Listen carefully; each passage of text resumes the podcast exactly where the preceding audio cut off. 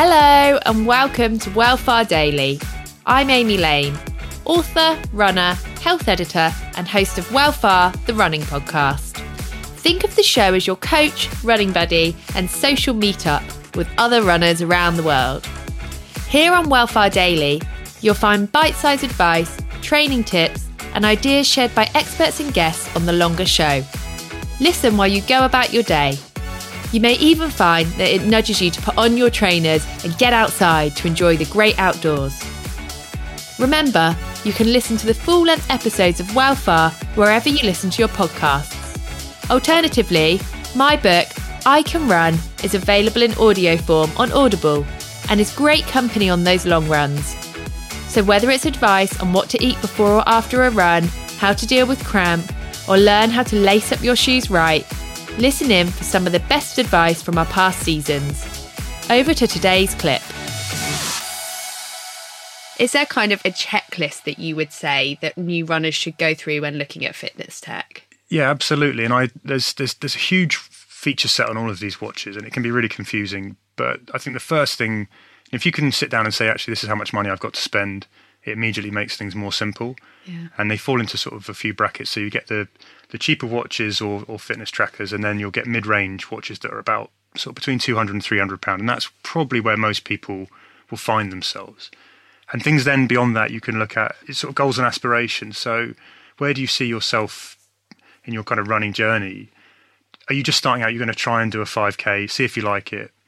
If that's the case, you know, there's no point spending 200, 300 pounds. Use an app, see how you get on. If if you think that you're going to grow into your running, and that you one day might like to run a half marathon, or you're going to get a bit more serious about your training, then I my recommendation is to look at for a watch that has features that you can grow into, and spend a little bit more and there'll be features initially that you won't need to use Yeah. but eventually those things will become useful for you and you've got a watch that will last you a bit longer beyond that i think one of the most important things is comfort you know and actually it's it's, it's often overlooked if we can get caught up with what the technology does but you've got to wear it wear this all the time. You've got to wear it whilst you're running. You're probably going to want to wear it 24 7 wrist size not all watches are built for actually a lot of watches this is the weirdest thing favor the the large wristage we say.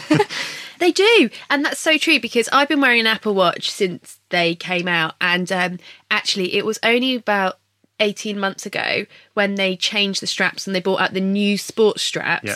that I'd realised how much it didn't particularly fit my wrist well before Yeah. because obviously you had to use the set holes on the strap Yeah. but now suddenly there was that velcro strap and I could have a custom fit I was like wow this is game changing Exactly, and then there's you know even the screen size and the watch face. You know, if you look at a lot of the watches I'm wearing today, I've got one of the I've got a Garmin Forerunner 945, and the screen is quite big. yeah And so if you've got a smaller wrist, it's going to hang over the edges. It can feel uncomfortable. And a lot of the high end adventure watches that are rugged are actually built this way. They're they're big and they're a bit bulky, and it doesn't suit everyone. So mm. it's really important to to factor that in. Next, I think you know most watches now come with GPS and heart rate built in as standard. So you get a heart rate sensor on the back of the watch, GPS, so that you can accurately track your pace and your distance. Back to what you should look for. Battery life is a, is a major thing. You know, you you'll get everything from eight hours battery life up to forty hours. So, how long do you want it to last? Is it is it important? The Apple Watch will probably last a day before you have to charge it. yeah The Ever catch yourself eating the same flavorless dinner three days in a row? Dreaming of something better? Well, HelloFresh is your guilt free dream come true, baby. It's me, Keke Palmer. Let's wake up those taste buds with hot, juicy pecan crusted chicken or garlic butter shrimp scampi. Mm. Hello Fresh. Stop dreaming of all the delicious possibilities and dig in at HelloFresh.com. Let's get this dinner party started.